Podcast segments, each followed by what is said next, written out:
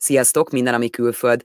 Mai nap folyamán Jakab Gyöngyi lesz a vendégem. Miért is hívtam meg őt a műsorban? Én először is Gyöngyinek a hitvallását szeretném felolvasni nektek, amit átküldött nekem, és ez nekem nagyon-nagyon tetszik, és lehet, hogy ez egy jó kis bemelegítő lesz már így a beszélgetés elejére, és aztán még fogok mondani pár szót. Gyöngyi hitvallása szeretne egy olyan világban élni, ahol nem a végzettség, nem a nadrág mérete, és nem is az életkor számít, hanem csak is a lelkesedés, a jóra való törekvés, a tisztelet és a megbecsülés. Mit kell tudni Gyöngyiről? Több mint ugye kilenc éve él Angliában, és nem vált gyerekként több ezer nő segítője. Viszont én akkor át is adnám neki a szót. Szia Gyöngyi, köszönöm a lehetőséget. Szia Zilvi, én köszönöm a lehetőséget, és köszöntöm a hallgatókat. Nagyon örülök, hogy megkerestél, mert végre a Főnix madár talán megint újra száldogálhat.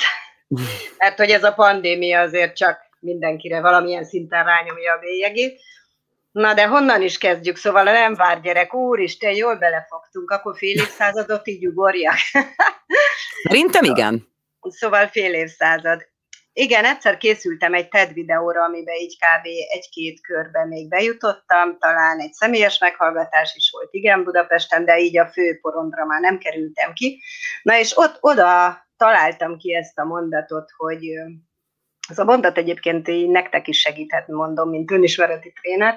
Nekem sokszor segített, hogy annak ellenére, hogy.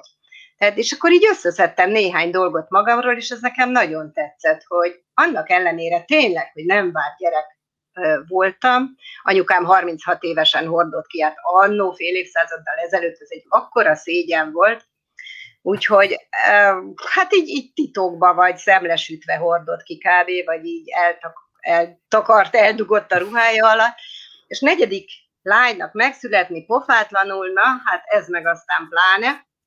Úgyhogy hát az a nem vár gyerekség egyébként szerintem sokunknál azért így betalál, és bizony, hát az önismereti tanulmányaim, pszichológiai tanulmányaim szerint azért ennek van egy ilyen elég nagy életbatyúja, amit hordunk a hátunkon, Szóval azért a nem vár gyerekek azért ezt úgy érzik szerintem. És akkor hm. talán így jobban életre valóbbak lettünk, vagy jobban kapaszkodunk, így meg akarjuk mutatni, hogy azért mi érünk valamit, minket érdemes volt a világra hozni, hogy, hogy mi hasznosak vagyunk. Persze ez az értelemkeresés az életünkben azért úgy többnyire mm, mindenkiben megvan, talán bennem vagy bennünk ez erősebb. Hát legalábbis én, ahogy vizsgálódtam az önismereti utamon, ez, ez így, így lejött. Egyébként Feldmárnak van ehhez egy nagyon érdekes mondása, és ez így, így belém égett, hogy azt mondta, amikor anyád a születésed pillanatában rád nézett, azt az érzést, amit így rád vetített, tudod, az így, mint egy billog, így beléd ég, és azt hurcolod évtizedekig akár, ha csak meg nem változtatod persze, mert hogy nyilván tehetünk a magunk sorsáért, meg kézbe vehetjük, meg hát nem véletlenül van most már ez a sokféle önismereti út, pszichológiai, mindenféle spirituális utak. Úgyhogy van, van mit dolgozni szerintem mindannyiunknak. Na hát innen jött ez a, ez a nem bár gyerek. Voltam, meg ugye három nővérem is olyan, hát olyan kis szegényke, meg aztán jöttek a, a a becéző szavak, anyukám vak- vakaréknak hívott, hát nem egy jó indítatás szerintem. Ezt meg is írtam a könyvemben, amit a nővérem aztán később így nagyon hát ledorgált érte, hogy hogy merek ilyet kiírni, de hát, hát én pőrén és mind nélkül adtam magam a könyvembe. Úgy gondoltam, hogy ha megírom a, az én élettörténetemet, persze bizonyos szempontok alapján, akkor más is meg tudja ezt tenni, és hogy még soha senki nem mondta, hogy nem fájdalmas ez az út, viszont senki se akart visszafordulni, senkit nem hallottam még, aki azt mondta volna, hogy, hogy én visszamennék ahhoz az eszemhez mondjuk, ami volt 20 éves koromban. Sőt, hát most, hogy nézem a fotóimat, például az elmagazinban 2009-es fotót, ez Szűz Mária, olyan kis szegényke vagyok, és ott már közel 40-hez. Tehát ilyen kis, így el, elhajlik a fejem, ilyen kis, bocsánat, hogy élek kb.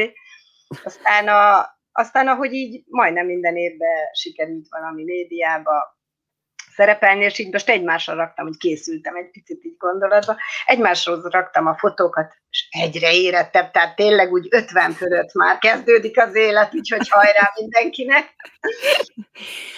Említetted ugye, hogy negyedik lányként születtél. Neked is lányaid vannak, unokáid, tehát gratulálunk, de neked is csak lányok vannak, igaz?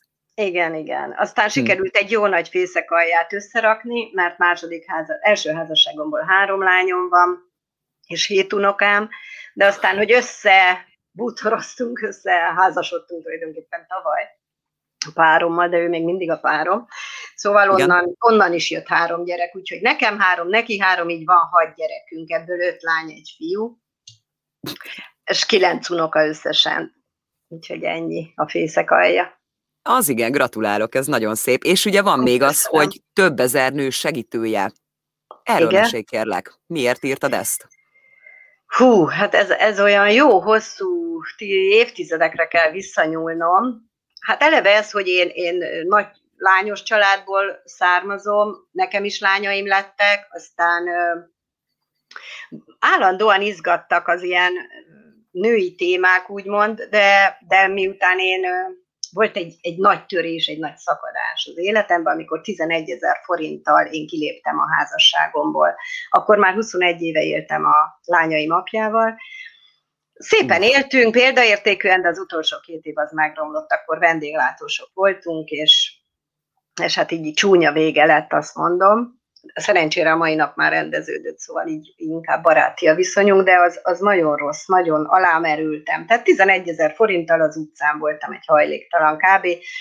Három gyerekes anyából egyik napról a másikra szingli lett, de aztán meg kellett élnem, akkor ott, hát egyszer összeszámoltam, azt hiszem 32 féle dolgot csináltam így életemben, meg volt vagy 12 szerepem, de azok a szerepek azok rátok is jellemzőek, tehát hogy lányok vagytok, aztán anyák, testvérek, sógornők, minden szomszéd, barátnő, feleség, mindenféle. Szóval az, az majdnem mindegyikünkre mhm. jellemző. Hát az, hogy most ilyen sokféle mindent kipróbáltam, hát vendéglátóság után azért nagy dobbantó volt, hogy egyik nap még üzletvezető voltam, és mondjuk rá egy hétre már alkalmazott a Szegedi Nazarénus cukrászdába. Szóval az ilyen elég hegybenetek, meg hegylejtők voltak az életemben, nagy amplitúdokkal éltem, úgy mondom inkább. Szóval volt minden aztán valahogy úgy terelődött a, a, most nem is akarnám felsorolni, mert akkor tényleg még évfélig itt ülhetnénk, szóval hogy végül is eljutottam én oda, hogy, hogy főiskolára jelentkeztem, de akkor már hát közelítettem a 40-hez, és szociális hm. szférába, mert értelmi sérültekkel foglalkoztam. Egy hófehérke voltam tulajdonképpen egy alapítványnál, és volt hét kis törpém, érte, hm. fogyatékkal élők. Uh-huh. Volt autista, dankóros, születési rendellenességgel. Imádtam őket, de nem értettem hozzájuk. Hát volt olyan, hogy például elájult az egyik lány, és én vizet akartam adni neki. Hát elég nagy felelőtlenség lett volna. Úgyhogy én akkor azt gondoltam, hogy engem nem iskoláznak be, amit mindig ígértek, hogy na, majd valami gyógyped asszisztensit elvégezhetek. Ez sose jött össze az alapítványnál, aztán elmentem önerőből, akkor inkább dobbantottam egy nagyot, és mentem a, a szociális munkás szakra, uh-huh. főiskolára. És akkor ott mm, levelezőn jártam én az iskolába, mert nappal takarítottam lakásokat. Este uh-huh. gyerekekre vigyáztam, emlékszem, sokszor éjszaka taxival mentem haza, de amikor elaludtak a gyerekek, akkor tudtam tanulni a főiskolára. Szóval így elég jól beosztottam az időmet.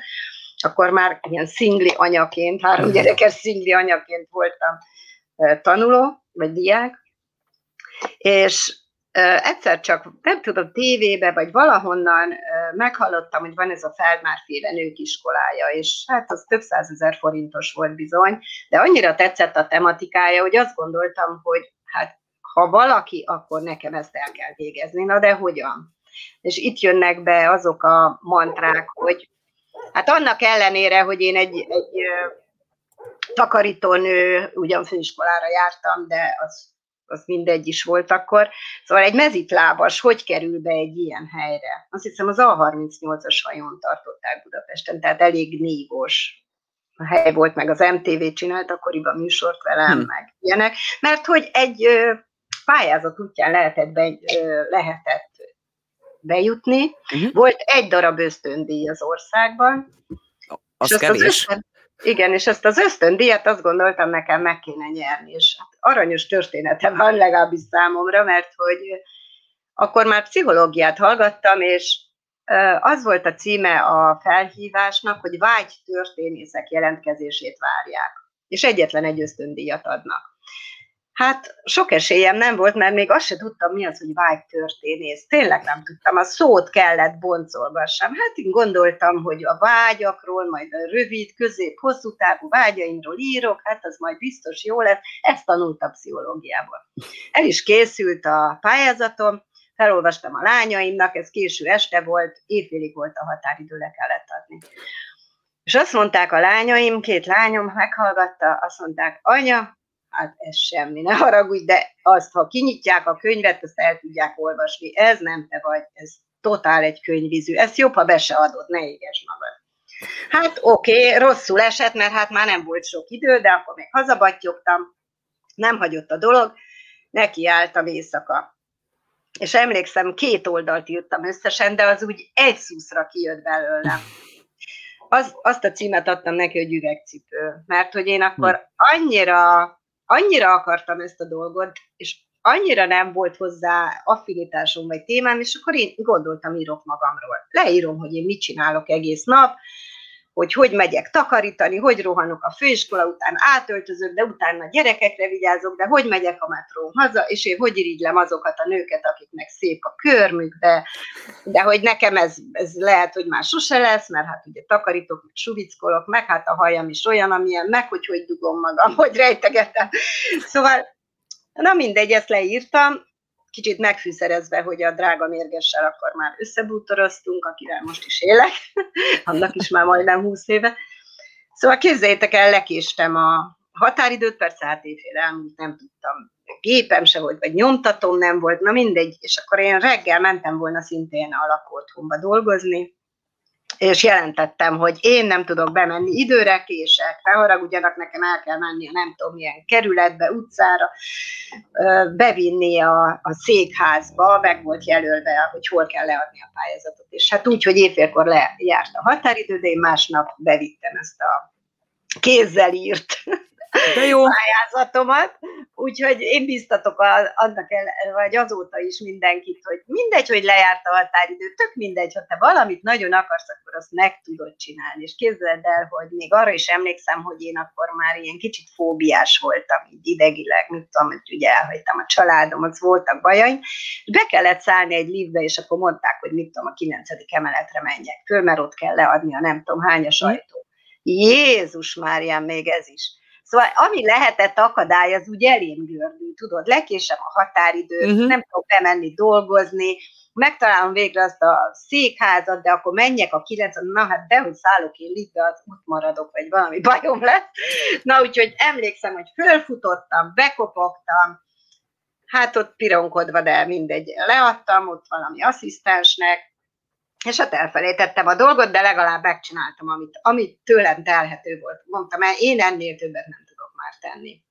És képzeld el, hogy egyszer csak uh, takarítottam, szintén takarítás alatt kapok egy telefont, hogy, hogy megnyertem az ösztöndíjat, és Feld már személyesen aztán később írt egy e-mailt, pár, pár mondat volt, akkor már Vancouverben élt, szóval Vancouverből küldte uh-huh. az e-mailt, hogy nagyon sok bátor nő jelentkezett erre a, a pályázatra, de hogy azért én nyertem meg, mert annyira belevaló vagyok, vagy valami, aztán ezt a szót használta, hogy annyira élet, érzi az életre valóságomat, vagy valami ilyesmi. Tehát, hogy ön azonos voltam ez a lényeg, de akkor valami egészen különleges kifejezést használt. Na hát én olyan boldog voltam, és akkor persze megkerestek a tévéből minden, és akkor elvégeztem a nőkiskoláját, és akkor tudtam, hogy ez az utam. Hát kicsit hosszan meséltem el, sztorizgatok sokat, de, de hogy onnan kezdve én tudtam, hogy, hogy akkor már nőkkel akarok foglalkozni, és akkor ö, otthon el, elvégeztem a főiskolát, lediplomáztam, Nagymarosra kiköltöztünk, elég nehézkes volt visszajárni Budapestre, illetve hát akkor már drága volt a bérlet, milyen munkát szerezzek, olyan ürességérzet uh-huh. volt. Akkor azt gondoltam, hogy de hát én már annyit olvastam, annyi mindent tudok, hát elindítok egy weboldalt, mi bajom lehet. És akkor mm, kerestem hozzá egy kismamát, ő segített a technikai dolgokba, szóval olyan minden klapp volt. Uh-huh. És akkor már főiskolán is nagyon izgatott ez a trénerség, tréninget tartani, persze amikor megkérdeztem az én trénereimet, akik tartották, egy Igen. férfi volt a főiskolán, hogy ezt hogy kell, hogy kell, hogy lehet tréner lenni, akkor hát szokványos választ kaptam, új, de nagyon sok iskola kell, nagyon sok tapasztalat kell, na mire ezt te végigjárod, hát azért ez nem, nem nulla forint meg. Hát szóval kaptam mindent, mm. jó, nem baj, ha az ajtón nem engedtek be, akkor majd keresek egy ablakot, úgyhogy addig-addig, hogy találtam olyan embereket, akik meghallgattak aztán, és akik támogattak, szóval végül is az lett a végeredmény, hogy, hogy nem sokkal a főiskola elvégzése után, tehát a diplomám után, uh-huh már megvolt a nőtudat.hu weboldala, és, és az önismeretben nagyon beleástam magam. És mielőtt visszamentem volna a főiskolámra, hogy már mint tanár tanítsak, hmm. mert én ugye elképzeltem, hogy én ott kint ülök ezek a trénerek helyett, én láttam ezt, hogy én ott kint ülök, és majd én tartok tréninget, de hát úgy elvették a kedvemet, hogy hogy akkor, akkor egy picit rövid időre lemondtam erről, de, mhm. de nem sokáig szerencsére, és aztán megkeresett a főiskola is, hogy a diplomamunkámból csinálnának tananyagot, bizonyos részek engedélyezném, ezt szóval minden úgy összeklappolt, a nőiskola, a Szóval ezek a dolgok, akkor már média, akkor aztán elkezdtem az Identity, Identity önismereti társasjátékot, nem tudom, ismeritek-e, vagy mennyire reklám, pszichológiai önismereti játék ez, én nem ismerem. Nem, először csak értékesítője voltam, mert pont, pont véletlenül, mert ugye ez a szerendipitás, amikor a lehetőségek így elindulsz, vagy folyosó elméletnek is szokták uh-huh. mondani, hogy elindulsz a folyosón, és akkor látod, hogy mennyi ajtó van nyitva, vagy hova bekopoghatsz. Úgyhogy így jártam, hogy jött az Identity, valaki mondta, hogy munkát keresel, ez a pszichológus nő keres értékesítőt, jó, hát akkor kezdjük mezitlábasként itt is. Aztán az értékesítőből lettem a végén sztár trénerekkel foglalkozó, mert így be kellett mutatni tulajdonképpen a játékot. Játszottam pénzért, életem legjobb bevétele volt, aztán valami nyertes pályázatba bejutottam, ott is családokkal játszottam, ifjúsági házakba, rendőrségen, önkormányzatokban, hm. szóval nagyon izgalmas időszaka volt az életemnek. Tehát ez, a, ez az önismeretiség, ez, ez így nagyon beleégett a, a szociális vénámba, vagy együtt a kettő, úgyhogy akkor már nem volt kérdés, hogy a nőtudatot csinálom, és így nőket akarok támogatni Hát, hogy célpont, célpiacnak, vagy célpont, vagy hogy szokták mondani, célközönségnek jót Igen. választottam-e. Én azt találtam ki, hogy újra kezdőnők. Párom szerint ez néha degradáló, de én erről is írtam egyébként, hogy szerintem az újrakezdők nem lúzerek, hanem sokkal többek annál, mert hogy van bátorságuk újra fölállni. Ugye van az a mondás, hogy mindegy hányszor esel el, az a lényeg, hányszor tudsz fölállni. Szóval beleestem egy olyanba, hogy, hogy igen, ezeket a nőket segítettem, támogattam, tréninget írtam, még otthon, otthon írtam meg az elsőt, aki vagyok én, önismereti alapozót. Az az első elkészült, aztán tréningeket tartottam élőbe, hát akkor még ment, egy jó 15 évvel ezelőtt, akkor fénykorát élte szerintem otthon. Úgyhogy minden klappolt volna, és akkor jött a krak, hogy a páromat mm, tehát jött egy lehetőség, hogy keresték innen kintről Angliába. Ah. Uh-huh. És aztán, hát itt kellett újra megmutassam az izmaimat, vagy a szociális vénámat, hogy képes vagyok-e újra fölállni, mert hogy mindent hátrahagytam. Szóval így azért a nők támogatása az, az a mai napig megy, mai percig, azt mondhatom, de hogy azért nem volt egyszerű dolog ez nekem. Mármint maga a kiköltözés? Arra gondolsz? Hát, hogy így mindig meg-megtört, tudod, azért uh, akkor ott hagytam a főiskolát, illetve az egész Anglia úgy kezdődött, hogy kijövök egy hétre. Hát az egy hétből lett kilenc év.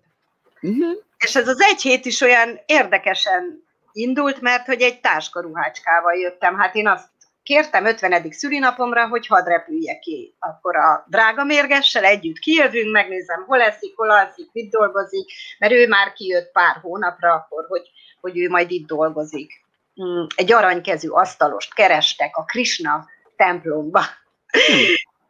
És kikísértem, ez volt az ajándékom, egy váltás ruhával kb., tehát egy táskával jöttem, ő azért egy nagyobb bacska bőröndel, de hát ahova jöttünk a fogadó család, azért ott éppen nem volt kolbászból a kerítés, hm, hát ez a krisnaság, meg a vállás, meg a gyerek rám maradt az öt éves már az én ágyamban. Szóval mindegy, úgy alakultak a helyzet, úgy alakult a helyzet, hogy én nem tudtam itt hagyni jó szívvel a páromat, uh-huh. maradtam. És akkor még, hát ez karácsony másnapján volt téli szünet, ugye a főiskolán január végén kezdődött a következő kurzus, és a páromnak a nagy ötlete volt, hogy mi lenne, ha én a Jaj, mert akkor azt elfelejtettem mondani, hogy már a főiskolán tanítottam én otthon, mint mhm. tréner, önismereti óraadó, de saját tematikámat, tehát ez akkor elég nagy szó volt 15 évvel ezelőtt.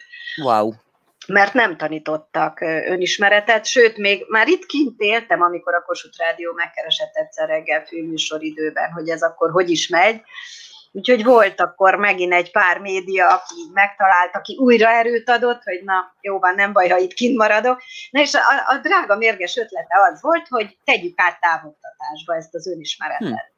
Én, aki hát alig tudtam kezelni kb. a gépet, de hagyatkoztam rá, hogy mindegy, hogyha Afrikába megyünk, és nekem van egy laptopom, én biztos megélek, majd itt van a nő, tudat.hu, azon tréningeket gyártok, nem tudom, csinálom, blogoltam kegyetlenül naponta, eszméletlen ezreket írtam szerintem.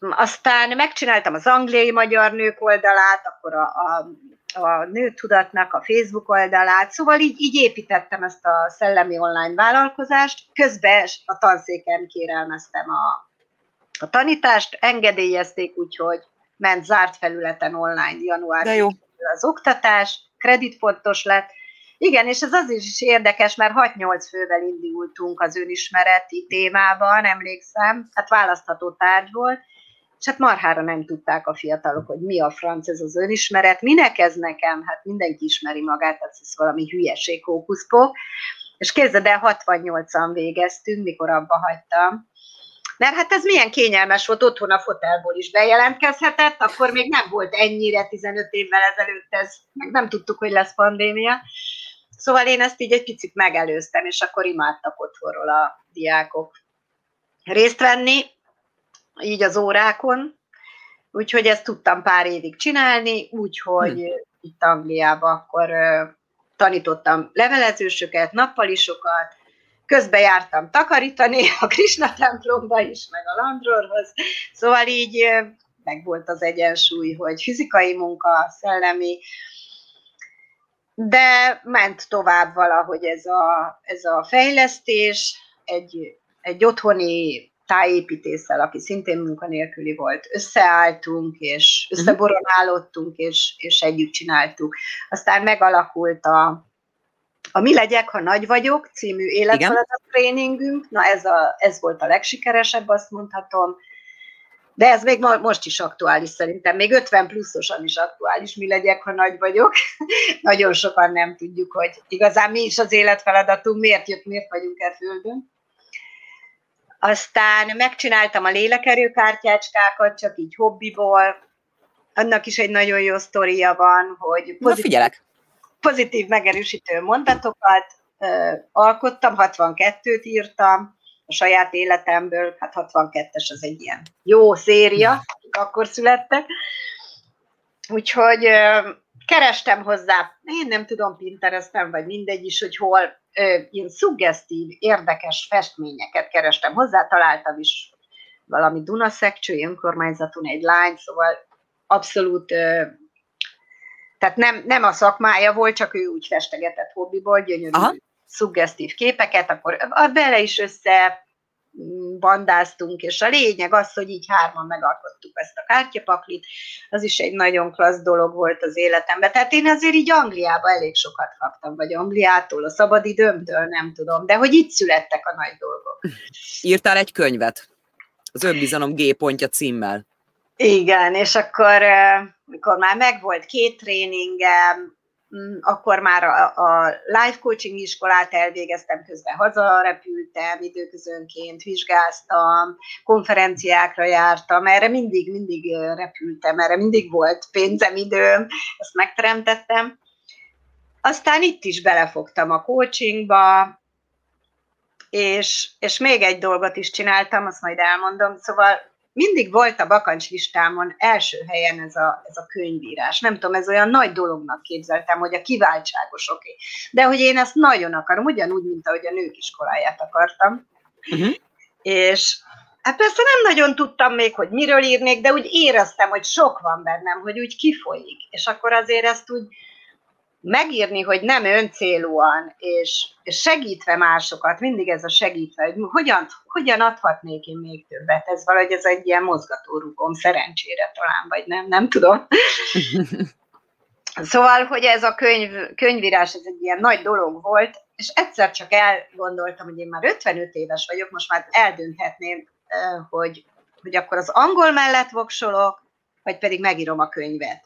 Valahogy így akkor volt rá idő, akkor született meg a, az elhatározás, és hát mint önismereti tréner, coach, megkérdeztem magam, hogy mitől lennék büszkébb, mitől lennék Jakab Gyöngyi büszkébb, mitől dagadna a mellett, hogyha mondjuk az indiaiakkal cserélnék itt mellettem, sajnos nem nagyon érintkezem angolokkal, uh-huh. mondjuk cserélnék receptet, hát azért izgalmas dolog az, vagy készen lenne a könyved. Ó, hát magasan verte a mezőnyt a könyv, úgyhogy nem volt mit csinálni, mert én jártam az University-re is, itt Coventry-be, meg angol mindenféle mm, tanfolyamokra beneveztem, szóval elég sok időm elment vele. Nem voltam túl sikeres, azért azt megjegyzem. Viszont döntöttem a könyvem mellett. És, és aztán megírtam, kilenc hónap alatt kihortam a kicsikémet, ami szerelem volt, és, és ennek is megvan a, megvan a szép kis sztoria, hogy, hogy volt egy újrakezdő, vagy évkezdő tréning otthon, valami kétnapos, évkezdő, célkitűző tréning, és arra gondoltam, na erre nekem haza kéne menni. Olyan beteg lettem, nem vagyok, nem vagyok sűrűn beteg. Szerintem akkor voltam először, remélem utoljára beteg itt Angliába. De olyan gyulladást kaptam, hogy így a körmöm is begyulladt. Ez valami nagyon csúnya. Wow betegség lehetett, azt tudom, hogy írtak valami amoxicilint létezik, valami nyolcat kellett egy nap bevennem, és 40-et kaptam, tehát így öt nap alatt be kellett szednem, mert közben meg volt a repülőjegy már, hogy megyek haza konferenciára. Uh-huh. És ilyen, ilyen tréningre, két naposra. Úgyhogy a repülőre úgy szálltam fel, hogy még, hát nem tudom, akkor talán már nem voltam lázas, de így elég gyenge, gyengécske állapotban, de én nem törődtem ezzel, mert kellett mennem, meg volt a repülőjegy. És ott elhatároztam, hogy, hogy, hogy megírom ebben az évben a könyvemet. Ez a 2016-os év volt. Igen. És, és a szünetben voltak szünetek ugye a két nap alatt, hát mindenki jött nagyjából beszélgetett, evett, ivott, én megláttam, hogy könyvárusítás van a folyosón, hú, hát azonnal, mindent hátrahagyva, és hát ilyen siker, meg bizniszkönyveket árusítottak, tudod, konferenciákon szokott ilyen lenni. Igen és találtam egy picike kis vékony, jelentéktelen könyvet, talán még száz oldal se volt, az volt a címe, hogy benned is van egy könyv. Jézusom, hát én ezt a mellemre szorítottam, és hát én olyan boldog voltam, ugyanannyiba került, mint a, mondjuk akkor marketinget is tanultam, a Wolf Gábornak a marketing bibliája, amit több Igen. száz oldal. Ugyanannyiba került, de még azt is mérlegeltem, hogy én szoktam olyat csinálni, hogy a, a ruhámat otthon hagyom, amivel repülök, vagy viszek váltót, igen. És visszafele ugye könyvekkel rakom teli a hátizsákomat, mert hát ilyenkor spórolok, bőröndöt nem viszek, csak egy hátizsákos utazó vagyok. Úgyhogy mind, nem mindegy, mondom, hogy most itt a telepakolom nehéz súlyzókkal a hátizsákomat, hát ez a kis könyv, ez kellett nekem. Az volt valami 4000 forint, azt hiszem, meg mondom, még nem egész száz oldal, de mindegy, mert a, a cím az mindent vitt. Hát a repülőn meg is ettem a könyvet, ahogy kell, ahogy szoktam, aláhúztam, kifiléztem, jegyzeteltem a gondolataimat, rajzoltam bele, mindent megettem. És mire visszaértem Angliába, már biztos voltam benne, és tudtam, hogy meg fogom írni a könyvet, viszont megkerestem az íróját ennek a, a könyvnek, Pető Bence, mindegy, nem biztos, hogy mindenki, vagy sokat mond. Szóval interneten utána néztem, írtam a, a pasinak, fogalmam nem volt, hogy, hogy ő most ezt hogy veszi, de én azt gondoltam, csinálok egy pár fotót, hogy én megettem a könyvét. És ez nekem azt jelenti, hogy nem tiszteletlenség, hanem hogy annyira jót írt, hogy és annyira betalált nekem, hogy, hogy ez kellett. És, és hát persze elájult tőle, rögtön levelezésbe fogtunk, kiderült, hogy ő, lett, ő lesz a szerkesztőm, segít nekem, támogat, végig mellettem volt, úgyhogy hát azt mondhatom, hogy a könyvemnek így van egy apja is, és egy fiatal, és egy fiatal srác ráadásul, úgyhogy szerelem lett így egyből részemről, plátói persze, de mindegy is, mert, mert vitt a, a lendület, szóval ez tényleg olyan volt, mint egy szerelem. Szóval ilyen rózsaszín mámorba húztam kb. amíg meg. És meg... miért pont ez a cím? Hát mert azért az úgy kezdődött, hogy, hogy én, mint kis önbizalomhiányos, és hát tegye fel a kezét, aki nem, hát annak ellenére, hogy, és megint bejön ez a mondat, hogy egy csomó minden nem vagyok. Például nincs tanári diplomám, és ennek ellenére én tanítottam a főiskolán. Uh-huh. És annak ellenére, hogy egy nem vár gyerek vagyok, hogy visszautaljak, azért nők ezre így segítem. Tehát így, így a létjogosultságomat valamennyire így produkálom, vagy bizonyítom a bizonyítványomat, nem tudom, hogy szokták mondani. Igen. Szóval annak ellenére, hogy lekéstem határidőket, de a diplomamunkámmal hasonló, a coachingot megcsináltam, nem tudtam levizsgázni, mert közben kijöttem. Szóval annak ellenére, hogy egy csomó mindent én szabálytalanul csináltam az életben, és én váltig állítom, hogy nem kell szabályosan működni, én, én fel is rúgom sajnos a szabályokat, de erre is biztatom a, az embertársaimat, hogy nem kell túl komolyan vennünk magunkat, azt hiszem, Szóval annak ellenére, hogy én önbizalom hiányos vagyok, így neki duráltam magam, hogy én egy senki, egy takarítónő, aki ráadásul már így a gyökereit is megszaggatta. Hát egy, egy kis hangya, egy porszem vagyok itt a UK-ban, beszélni se tudok, mindig volt négy-öt munkahelyem közben, közben, ezt mondom azoknak, akik félnek esetleg, mert nem tudnak jól, mint én. Igen. Szóval én annyira nem tudtam angolul, amikor kijöttem, hogy én a boltba bementem, és mondtam, hogy thank you. És akkor mosolyogtak rám, szóval érted, így köszöntem, mert összekevertem. Tehát ennyire nem tudtam.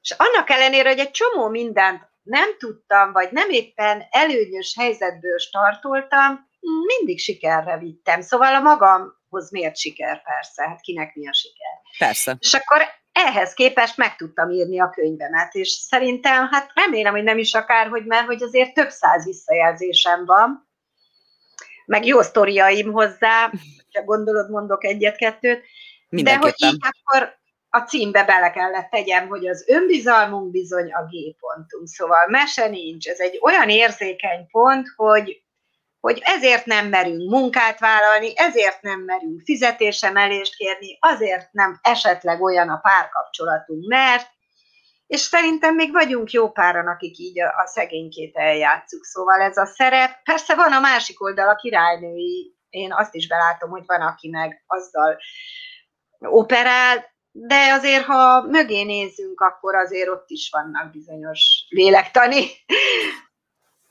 dolgok, amik, amiket azért, hogyha ha a hátunkon levő puttonyt így egyszer borítanánk, Székesfehérváron tartottam egyszer egy előadást, és úgy mentem be az előadásomra, emlékszem, hogy bevittem egy klassz hátizsákot, a lányomtól kértem kölcsön, de ő úgy varatta egy Szóval egy ilyen nagyon szép homemade hátizsák volt, és belepakoltam mindenféleket, úgy általában, mint egy női táskába, amik vannak, tudjátok, a varrókészlettől kezdve a betétig minden. Igen és akkor még kis autó, meg mit tudom, anyáknál. Szóval, hogy, hogy kiborítottam én ezt a puttonyt, és azt néztem, hogy van egy csomó dolog benne a hátizsákunkban, és ez az önismeretünkre is érvényes, bocsánat, hogy De. egy csomó olyan életkészség van benne, ami már lejárt, vagy lejárt szavidejű, vagy anyukánktól tanultuk, vagy nagymamánktól, vagy csak egy mondás, de már nem, nem tehát a mai világban már nem segít, már nem releváns. És akkor ezeket el kéne hagyni, el kéne csodába engedni, és újakat beengedni, nyitni az új fele, készségek terén, mondatok terén, kommunikáció terén, egy csomó minden téren, témában. Szóval, hogy, hogy új dolgokat is rakhatnánk be a táskánkba. Nagy takarítást is végezhetnénk néha abban női retikülben. Szóval, Igen. ha csak a sminkesedet nézed meg, hogy mennyi tompa végű szemceruza vagy nem tudom milyen lejárt lejárt szagú rúzs van benne. Milyen az? Ne avasodik a rúzs, ugye? Avasodik a rúzs. Igen. Szóval, hogy, hogy tisztába kell tennünk nem csak a környezetünket, a lakásokat, hanem önmagunkat is. És ez a bizony, bizony ez a puttonyborítás, ez, ez szerintem ilyen mérföldkövekkenként meg kellene, hogy tegyük bizonyos váltásainknál. Szóval, hogy, hogy ha hátra nézzünk, mondjuk te 20 évet, 30-at, nem tudom hány éves vagy Szilvi. Én, negy, én 40 leszek most járom. Jesszus. Hát ilyen 26 7 8-ig elmegyek, na jó a képed alapján.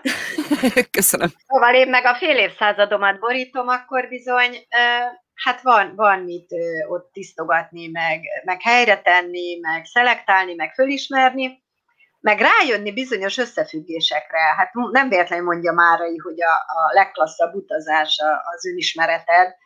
Nem mondom, hogy nem mindig bőgős, vagy papírzsebkendő nélküli dolog ez, de, de megéri, senki nem fordulna vissza tényleg a fiatalkori eszéhez én szerintem. Szóval, mikor magadról egyre többet tudsz, akkor az egy olyan gazdagság, az, az, az Szóval nem igazán az a biztonság, hogy most van fedél a fejed fölött, mert a legtöbben egyébként alvérletben élünk itt kint valljuk be. Hát jó, az szerencsések, akik nem, de, de azok is egyik napról a másikra kigondolta volna, hogy egyszer lesz világjárvány, és mi megérjük. Vagy, tehát tőlünk olyan függet, tőlünk független dolgok is léteznek, hogy, hogy nem az a biztonság, hogy van egy biztos párkapcsolatod, holnap belenézel a telefonjába, Isten őriz, de valami kiderül, és már volt uh-huh. érted? Tehát, hogy igazán mi a biztos? Az a biztos, ami benned van, ami te vagy, amit magadról tudsz. Mert még az se, az se oké, hogy mint én például most ránézek a barátnőmre, és látom, hogy, hogy mennyire olyan életkészségei vannak, ötszörös előnybe van hozzám képes, és, és akkor egy, mit tudom én, egy banánpakolóba dolgozik, meg őrülök tőle, vagy, de közben persze nem érzi jól magát. Szóval, hogy, hogy mikor Igen. rálátunk valakire, és ugye többet látunk a másikban, az már azért egy fél siker, meg ha már szakemberrel is konzultálsz, vagy jársz segítőhöz, de azért amikor ez benned tudatosodik, hogy mennyi mindened van, mennyi kincsed van, na, én szerintem ez az igazi biztonság. Ez. Úgyhogy erre törekszem, és erre, erre bátorítok mindenkit. Na, hát azért szóval így Ja, még csak befejezem, hogy a G pont az meg az uh-huh. legérzékenyebbünk, de hogy van ott egy piros Y, az meg a nevemből, mert hogy az én nevem azért az, az is mond valamit. Szóval vagy, vagy vagyok spirituális, vagy nem, egyébként már egyre inkább, de hogy azért uh-huh. szerintem a nevünk az mond valamit, és, és az is fémjelez bennünket. Szóval a gyöngyi miatt azért kellett az a kis Y. És hát pirossal írtam, mint régen a tanárok, ugye a pirosat, a pirossal aláhúzták, ami hibás. Tehát az annyira nem illik oda, de mégis mert csak ennyi. De hát akkor Angliában így azért elég szépen kifort ez a dolog, nem? Tehát a tréningek, a könyv. Igen, ö, kivéve a személyesség, azt, azt nem tudtam. Hát volt olyan, hogy 23-an is voltak a szobámba, itt, ahol most ülök, és csináltam én ezt a nőtudatkört, persze, meg identitiztünk, volt, hogy Birminghamből jöttek idáig, Coventrybe, meg még messzébről is. Szóval, hogy kellett egy-egy ilyen kapocs, hát régebb is a nők fonóba jártak, összejártak, beszéltek. Most azért nekünk, külföldre szakadtaknak, neked nem kell mondani. Mi tudjuk igazán, hogy mi az, hogy kapcsolódni a másikhoz, mi az, hogy hullámhoz, mi az, hogy egy buborékba vagyok valakivel, mi az, hogy megértenek, egyáltalán meghallgatnak, figyelnek rám, tényleg a vágyaimra kíváncsia. Hát ezek annyira összetartó, nagy horderejű dolgok. Próbálkoztunk olyat egy, egy másik ismerősömmel, aki egyébként kliensem volt, mert aztán itt már elkezdtem ezt a coaching tevékenységet, mm. és, és messziről is jöttek hozzám szerencsére élőben, aztán később Skype-on, meg most már Messengeren, meg Zoomon fejlődünk. Szóval, hogy, hogy egy olyan lányjal is összefogtam, most Örtliboróba voltam, azt hiszem, ahol egy nők napját úgy ünnepeltük meg, hogy ő főzött, mm, több menüt, nagyon érdekes kajákat, én megtartottam egy önismereti tréninget hozzá, és ott is voltunk tizenvalahányan marha jó hangulatba telt, imádták, az, az fizetős volt. Szóval azért próbálkoztam így a, a sok ingyenesség mellett fizetőst is, Hát azért ezt szokni kell, még mindig azt mondom, mert elmész fodrászhoz, elmész sminke, vagy műkörmöshöz, leginkább kozmetikushoz, de hogy az önfejlesztésedért áldozzál, az még mindig, mindig itt azt látom, hogy a nők nem is igaz, anyákról van szó leginkább, hogy nem nagyon tudnak eljönni, tehát most már ugye egyáltalán nem, de, de régebb sem, mert ugye a férjek dolgoznak, ők gyerekeznek, itt nincs annyira barátnő, anyuka, nagymama, szomszéd, hát 0-24-be gyerekeznek kb. az anyák, tehát nem tudtak eljönni igazán. Tudod, akartak, és lemondták, és aztán azért bele is fáradtam egy kicsit ebbe. Hát meg az, az az igazság, megmondom az őszintét, hogy szerintem ez nem csak akkor, hogyha külföldre költözöl, hanem sok esetben szerintem a nők ö, nem foglalkoznak saját magukkal. Tehát szerintem ez egy óriási nagy probléma, és sokan azt gondolják, ahogy én látom tapasztalatból, hogy egészséges gyerekek, velük kell foglalkozni, a férfi ugye dolgozik, és szerintem még sok esetben, sok családnál ugyanez a felállás van. Hogy, de akkor viszont hol a nő? Mert én azt gondolom, hogy akárhány gyereket szülhetsz, teljesen mindegy, akkor is nő maradsz. Így van. Mm, de itt tényleg szembesültem azzal, hogy, hogy itt nincsenek nagymamák, tehát rengetegen erre hivatkoztak, hogy a férjük ugye hét, reggeltől estig dolgozik, pénzt keres, és akkor hétvégén meg szinte elvárja a férj, hogy együtt legyen a család. A nő nem tudott lelépni, nem tudott eljönni egy-két órára. Ez nagyon sokszor előfordult. Tehát, hogy itt ez a különbség az otthon meg az itteni között hogy otthon elhagyod a gyerekedet a nagymamákra azért, vagy a szomszédra, vagy csomó barátnőd van, rokonod, nagynéni, de egyébként azt is mondják, hogy egy gyerek felneveléséhez egy falu kellene. Hát a mai anyák, te jó Isten, csak fogom a fejem, hogy mennyire magányosak, szegények. Igen. Én megmondom az őszintét, hogy ilyen önismereti dologgal mikor is egy másfél éve kezdtem el intenzíven foglalkozni, én azt mondom, hogy nagyon-nagyon sokat segít. Akár, tehát önismeret, vagy akár, hogy is lehet nevezni, de az, hogy hogy mennyit változtam ebbe, és az, hogy a gyerekekhez hogy állok, és hogy a férjemhez hogy állok, hála Istennek eddig sem volt problémám úgymond a kapcsolatunkkal, de azért tényleg nagyon sok mindent megmutatott, hogy amikor elkezdtem saját magammal foglalkozni, és magamra időt szenni, és nem csak az, hogy most tornázzak, hanem hogy saját magamra konkrétan úgy, hogy megismerjem önmagam. Uh-huh. Igen. Na és ezért nem öncélúan írtam, hanem abszolút segítő szándékkal ezt a könyvet, pont azért, mert hogy akkor te is, vég, ahogy olvasod, te is végig tudsz menni ezeken a pontokon, abszolút meg tudod csinálni saját terápiádat. Persze, hát ha elakadsz, meg, meg vannak más egyéb kibogozni valóid, vagy annyira rosszul érzed magad, akkor nyilván segítőhöz lehet fordulni, de hogy, hogy azért ezt a könyvet én ilyen célzattal írtam mindenképpen, hogy adni akarok. De, de ez velem ilyen, egyszer rajta kaptam magam, hogy egy kerhomba elmentem dolgozni, idősek otthonába, mert uh-huh. gondolom mindenki Igen. tudja, de lehet, hogy nem. Szóval elmentem dolgozni, másfél-két évig voltam, a nyelvtanulás miatt csak, viszont hát szobákat, egy, egy családi vállalkozás volt, és én, én elvállaltam a hát úgymond a takarítás, de domestic ladyként vettek fel, hogy, hogy így segítettem is az időseket. Én, hát egyik diplomám a szociális munkás, tehát annyira nem esett messze az alma, viszont takarítottam is, és, és hát így láttam a metódust, tudod, átláttam mindent, hogy hogy lehetne neki fogni egy szobának, mégiscsak felülről kezded, nem alulról, meg mire figyeljünk oda, mégiscsak az ágy a legfontosabb. Én mindent úgy csináltam, mintha az én anyukám mondjuk ott feküdne, meg az én nagymamám, hát akkor akár milyen pici pisi folt van azon a lepedőn, kicserélem nyilván, meg hát azért van a mosoda, szóval, hogy én így azt hiszem nagyon lelkiismeretesen csináltam, de ezt ugye többnyire legtöbb magyar elmondhatja, azt hiszem magáról itt, ahogy látjuk, hogy mások hogy végzik a munkájukat. Igen. De nem is ide akartam kilukadni, hanem jöttem haza busszal, emlékszem, a másik kis ilyen kis kastélykába jártam, egy gyönyörű ö, családi vállalkozás volt ez a lakóotthon, és jöttem haza, és, és a buszon így, így láttam a PowerPoint kivetítésen, vizualizáltam persze, hogy, hogy hogy tanítanám én a takarító nőknek, az ottaniaknak, akik már ott vannak tíz éve, meg nem tudom hány éve, hogy hogy kéne ezt az egész rendszert csinálni, meg hogyan osztanám be, meg, meg így szempontokat írtam, meg próbáltam a menedzserrel kommunikálni. Hát persze ez nem annyira jött össze. Az első menedzser igen, de sajnos ő hamar lelépett, és, és a második az, az nem igazán. Nem tudtuk egymást érteni, nem, nem volt ideje engem megérteni, inkább úgy mondom. Szóval, hogy én még a buszon is tanítottam, és még a takarítást is tanítottam. Tehát, hogy ott is metódusokat kerestem, érted? Uh-huh. Ezzel azt akarom mondani, hogy a könyvem is nem egy, tehát leírom az életem, aztán kész, és akkor villogok, mert ki az a Jakab Gyöngyi senki, hát tényleg senki.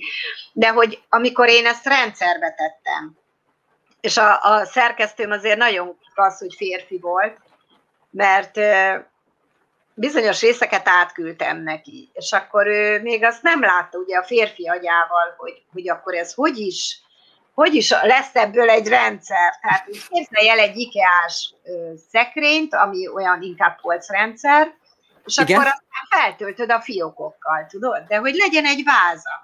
Vagy ez olyan, mintha megfestesz mondjuk egy képet, de nincsen Igen? kerete, és nem mindegy, hogy milyen keretet használsz hozzá, mert egész más csugároz esetleg a festmény vagy a mű.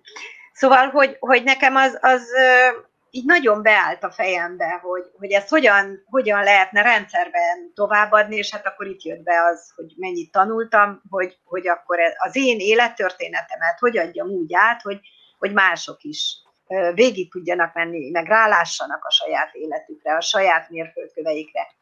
Úgyhogy ezért is jelképeztem a gyöngysort, mert az, az uh-huh. nekem az életemnek a, a mérföldkövei, ugyanakkor hát persze a nevem visszaköszön, és megkértem a lányomat, hogy rajzoljon egy gyöngysort, azzal illusztráltuk, semmi más felesleges nincs a könyvben, és a hátsó borítón pedig a fotóm, akkor letoltam így a vállaimról a, a blues, mert hogy hát nem vesztelenül vagyok nyilván rajta, hanem az, az azt jelképezi, hogy pőrén, smink nélkül, végül is őszintén placra dobtam uh-huh. az életemet és hogy olyan dolgokat is leírtam, vagy olyan kényes témákat is érintettem, ami, ami azért azt gondolom, hogy tabu, tabu döntögető. Eleve az, hogyha nem várt gyerek vagy, ez az egyik, hogy mindenki végig gondolja, hogy vajon, vagy megkérdezi az édesanyját, ha teheti, hogy őt hogy várták, az nagyon nem mindegy, és, és ha még, hát így, volt már, hogy így indítottam előadást, hogy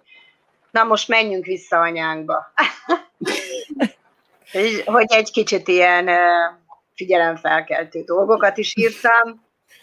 Persze, hát saját életemen keresztül, de a zöld szörnyetektől kezdve a féltékenységtől, a, az őszintén bevallom, ha még egyszer kezdhetném, ezt a párkapcsolatomat nem csinálnám végig, mert annyi melót raktam bele. Szóval ilyeneket is írtam, és tényleg placra dobtam az életemet. Úgyhogy mi lehet kifilézni. De ez, ez, ez nagyon jó, és amúgy a könyvet hol lehet megvenni? Milyen lehetőség van erre? Hát nem sok. az, történt, az történt, hogy két éve lehúztam a redőnyt, vagy rolót, azt a bizonyos rolót. Volt egy kis párkapcsolati problémám, meg akkor mentem el igazán pénzt keresni, mert hogy így engem is megütött az, hogy Angliába pénzt keresni jön mindenki. Én meg csak itthon trónoltam, jól éreztem magam, persze ellenjárgattam takarítani, de hát az, az mégse egy fizetés. És és már mindent megcsináltam, úgy éreztem, hogy már voltam tévékben, rádiókban, rengeteg magazinban, az El magazinban, a nőklapja pszichébe, már New Yorkból volt ügyfelem, könyvemet megírtam, tréningjeimet, és, és hogy, hogy aztán elkezdtek ilyen félelmetes dolgok jönni, hogy, hogy adatvédelmi, nem tudom, még tudod, a weboldalakkal kapcsolatban két éve volt egy ilyen nagy riogatás. Igen. És annyira bepánikoltam attól, olyan rossz érzésem lett, olyan izzadságszagú, akkor már nem akartam blogolni, írtam a Facebook posztokat naponta három-négy oldalra, hatan-nyolcan látták, az algoritmusokat én aztán nem tudom már fejjel követni, szóval ez már nem az én világom. És úgy gondoltam, na jó, ez volt idáig, én már letettem az asztalra, amit tudtam, és engem nem érdekel, én nem csinálom tovább. A szolgáltatókat visszamondtam, hírleveleket küldtem hetente, 12 évig csináltam, elfáradtam, Szilvi. És képzeld el, hogy ne, annyi eszem nem volt, hát azt, amit most már bánok, de hát mindegy is, mert most már vége. Szóval eltűnt a nőtudat a kukába, tele anyaggal, de még egy könyv, tehát a könyvemet olvasni lehetett lapozni a weboldalamon. Uh-huh. Webshop volt, ott lehetett megvásárolni. Azért mondom, hogy sajnos ezek eltűntek.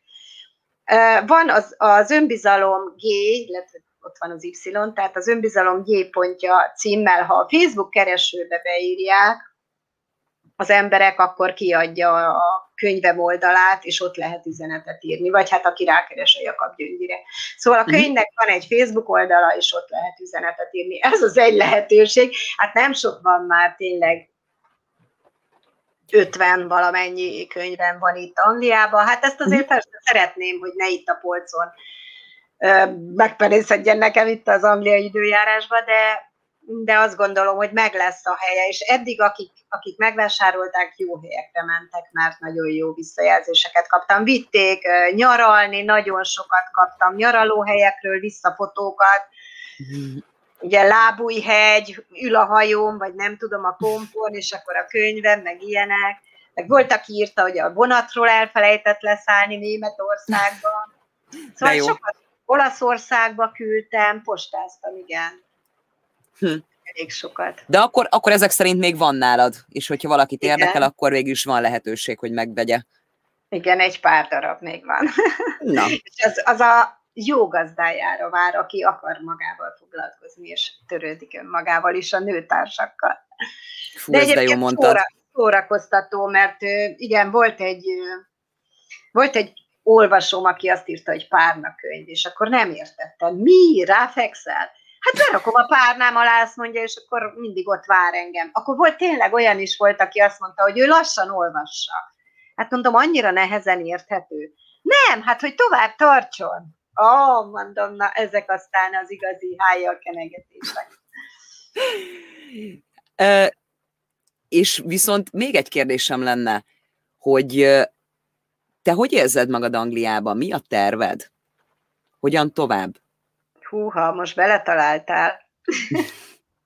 én azt gondolom, hogy, hogy én kihoztam Angliából, amit tudtam. Uh-huh.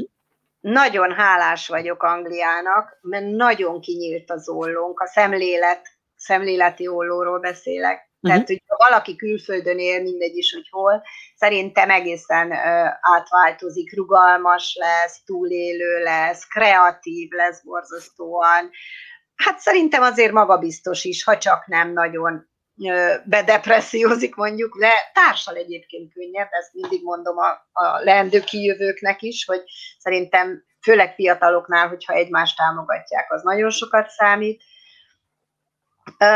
én, én nekem eddig jó volt, és most vagyok úgy, hogy elkezdtük a házacskánkat, ami Nagymaroson, hát a Visegrádi várral szemben, tehát én a szobámból tulajdonképpen a Dunapartot látom, tehát most jött el az a pont, hogy hogy a, de, a, mi ez a, a karantén alatt sikerült hazamennünk, és, és lebontottuk a tetőt, az öreg 50 éves házacskánknak a tetejét ledobtuk, meg a második szintet, mert hogy már annyira öreg volt, és most jön az építkezés, úgyhogy így bőven az ötvenen túl, de inkább a hatvanhoz közel, mi nekiállunk most építkezni, és, és én most már otthon szeretnék élni, mert rájöttem, hogy azért nekem a nyelvem, és a szívem, és a gondolkodásom az magyar, és én nem tudok itt Angliában a szakmámban igazán kiteljesedni. Nyilván ez az online dolog azért segített, de, de az, hogy konferenciák, tréningek, előadások, hát próbálkoztam persze, amire csak lehetett. Szerintem közel 20 előadáson vettem részt így a pandémia alatt, de azért más nekem otthon kapcsolódni és, és töltődni. Szóval én most már kacsingatok nagyon hazafele.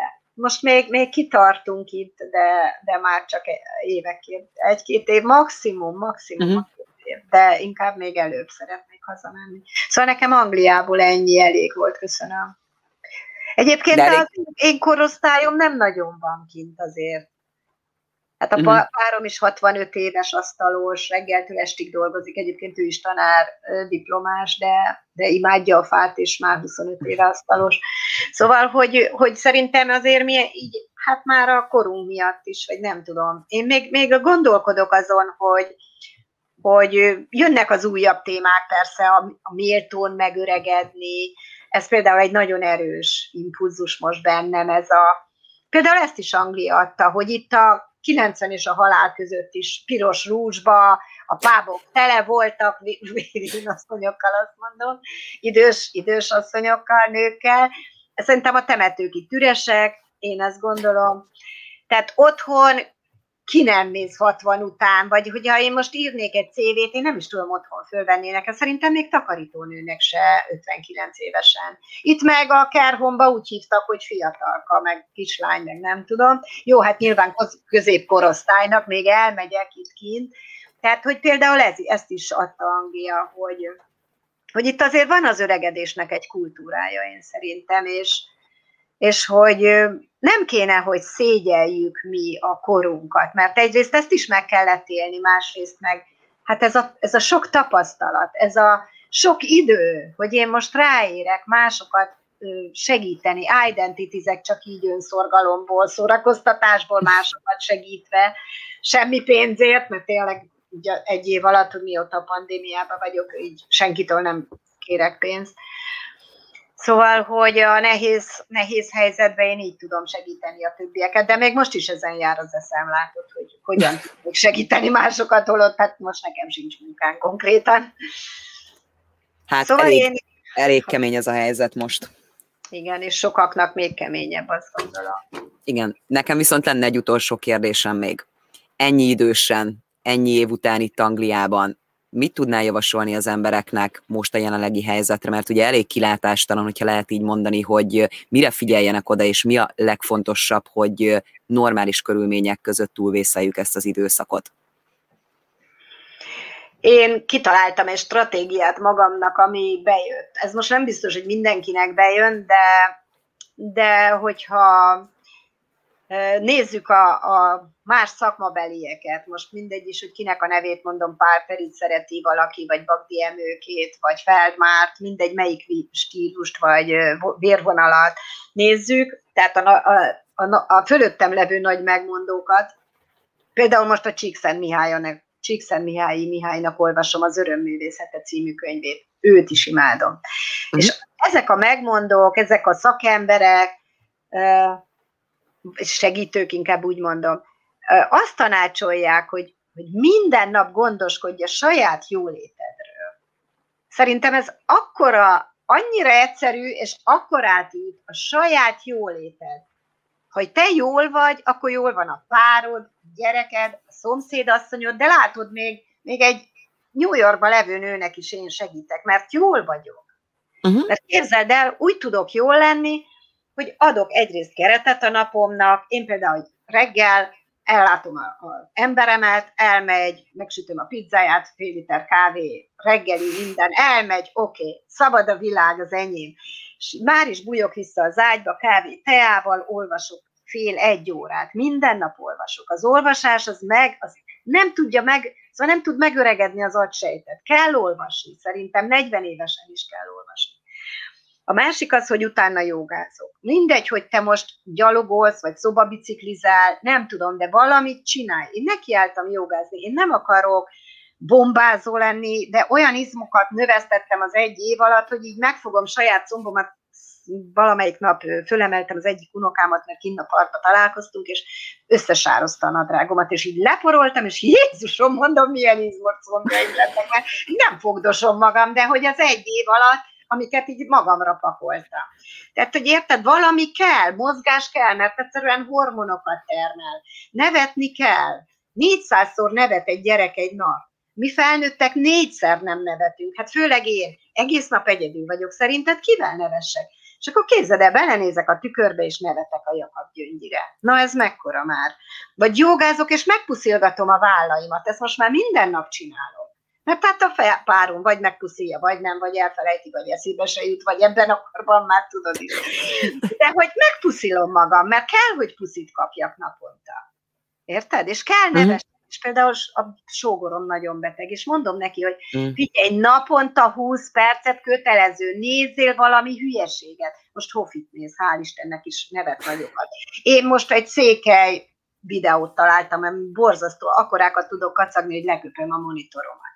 De hogy muszáj, a, a, odafigyelek a színekre, amikor eszek, hogy egyek legyen rajta mindig zöld, piros, bármi, tegyél oda, színeket tegyél. Szóval, hogy a jó hangulatodat, ha, ha zenét szereted, tegyed be, ha nem, akkor szokjál rá. Amilyen zenét szeretsz, tök mindegy, meditációs, vagy a nem tudom, hírvigó, akármi. Szóval, uh-huh. hogy valami, ami, ami mindegy, hogy mi csak neked magadnak jó kedvre derítsen. És lehet, hogy nehéz rájönni először a biciklire. Én kitaláltam például, hogy jó, nem túl agy lobbantó mondjuk egy török sorozatot megnézni, már imádom, mert család szerető vagyok, és az sokszor pótolja a családot, de de akkor képzeld el, hogy mellé teszem azt, hogy oké, okay, török sori, gyerünk a bringára, azt csak ott nézhetem mert akkor legalább tekerek is az hasznos. Szóval, vagy ha hosszú telefonálásod van, akkor egy lépegetőgépet beszerez, beszerzel, és amíg telefonálsz, addig lépegetsz. Szóval valamit valamivel összekötni, de az a lényeg, hogy magadnak jót tegyél. Én ezt tudom ajánlani, és hmm. ezt tudom tanácsolni. És minden nap gondoskodja nevetésről, a finom kajáról és a mozgásról. Na meg ha tudsz, még az a másik a hála. Ez nagyon fontos tényleg a hála. Volt, hogy esténként megkérdeztem a páromtól, hogy na, ma miért vagy hálás? Mondjál egy dolgot. Aztán már hármat, már emeljük a tétet.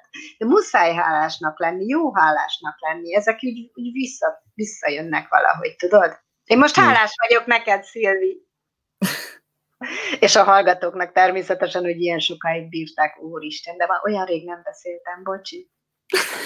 Szerintem nagyon jó volt, és én nagyon szépen köszönöm a lehetőséget, és nagyon jó dolgokat mondtál. Viszont akkor elbúcsúzok, nagyon szépen köszönöm akkor a beszélgetést, köszönöm a lehetőséget, és akkor további szép estét kívánok neked.